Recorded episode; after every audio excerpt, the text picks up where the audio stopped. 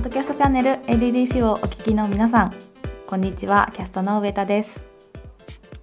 皆さん夏が終わりまして徐々に秋になってきていますね。朝晩めっちゃ寒いです。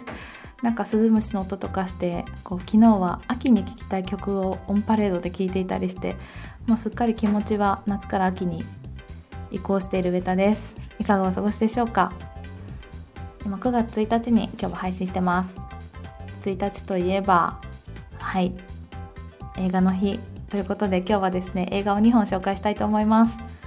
最近ちょっと映画を久しぶりに見ました「えー、天気のことボヘミアン・ラプソディ」見てきました。若干今更感あるんですけどでもどうしてもこの2本は映画館で見たいと思って、え見てきました、まあ、まず「天気の子」なんですけど前作「君の名は」が大ヒットした新海誠監督の最新作「天気の子」ですもうこれ興行売上え興行収入が100億いくそうですで、まあ、簡単にあらすじ言うとなんかこう島から出てきたこう家出少年の高校生の男の子がいてこの子がこう島東京に出てきてこうなんかオカルト雑誌のライターをやるんですよね。でその時って東京はこう雨ばっかり降ってすごいなんか異常気象なんですけどそこでそのライターの男の子家出少年の男の子はなんかすごい明るい陽気な女の子ひなちゃんっていう女の子と出会います。でその子は弟と2人暮らしなんですけど彼女はすごく不思議な力を持ってたんですね。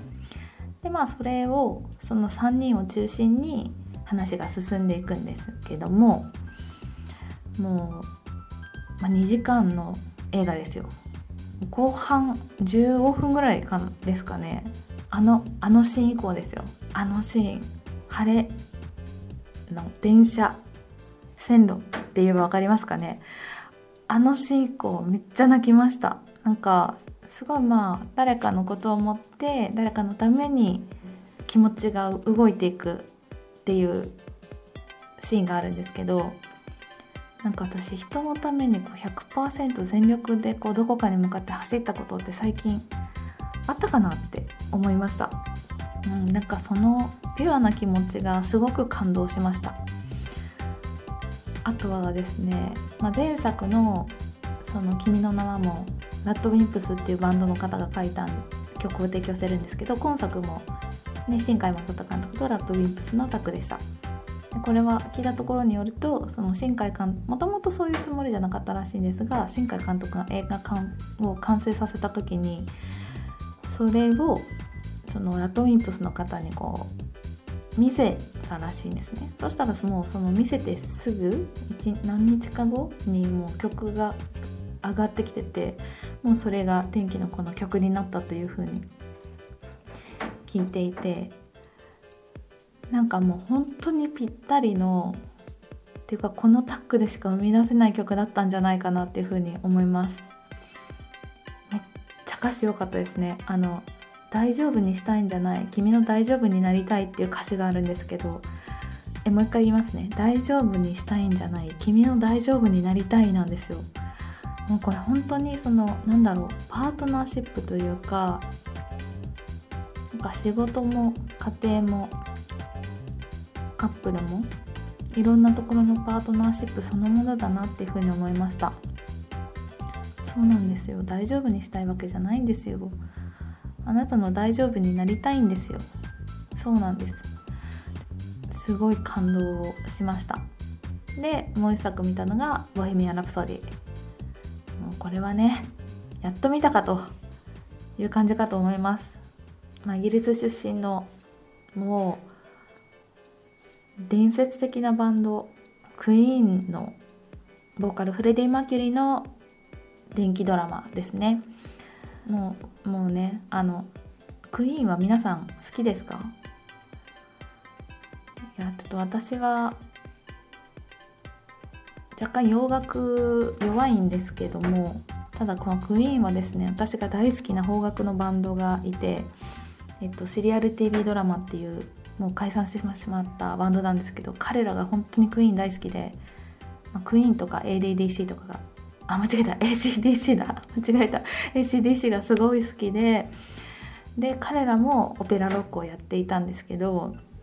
オペラロックバンドといえばクイーンなぐらいもう伝説的なバンドですね。そのその彼らの華々しいそのヒットまでの道筋以降、まあ、ボーカルのフレディが亡くなるまでを描いています。うん。いやどうでしたか？もうこれほんとちょっと見た人と、まあ、両方ともなんですけど話したい。あのボヘミアン・ラプソディ私平日に見に行ったんですけど平日にもかかわらず映画館満帆で私立ち見で見たんですよ。あの映画館の席もいっぱいでその映画館に急遽パイプ椅子が置かれて10脚ぐらい。それも満帆でさらに立ち見が10人ぐらい。いるぐらいに満帆でした。立って見たこともあってもうちょっと映画館で若干踊りましたよね。めっちゃ楽しかったですね。あの BGM 的に流れる感じも楽しかったしもうライブエイドのあのねコンサートのシーンですね。あの20世紀最大のチャリティーイベントと言われておりますライブエイドのステージの時なんてですよ。もう拳はあげませんでしたが本当に素晴らしい映画でした。で私が一番この映画の中で好きだったシーンはまあ自分はエイズになったと。余命は残り時間は少ない。ということをフレディがバンドメンバーに言った時のシーンがあそこで言ったねセリフが本当に良かった。良かったです。なんか何が人生に起ころうとも自分は何者でいるか。何者でいるかじゃないですね。何者でありたいか。その答えをフレディは自ら決めてその答えの通りに生き抜いたんだなっていうふうに思いました。そうあり方。どうあるか。天気も子も一緒でそのひなちゃんが自分がどういう世界に生まれるって決められないですけどその方その中の何て言うかあり方は決められるっていう風に2つの映画を見て学ば学びました。うん。私はその答えがようやっと見えてきて今それを体現中です。はい。じゃあ楽しいですねこの。うん。今日は映画の日ということで天気のことボヘミアン・ラプソディをご紹介させていただきましたが何でもねあなん何でもあの今年映画めちゃくちゃ豊作らしいです。あの「君の名は」だけではなく「アラジン」や「トイ・ストーリー4」も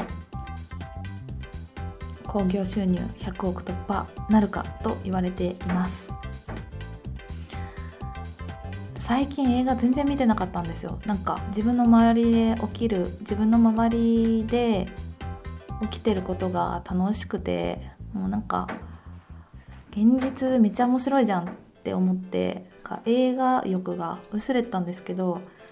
ぱりこう大画面で誰かの人生をこう見せてもらうっていうのは本当に面白いと思いました。ってことでもし天気の子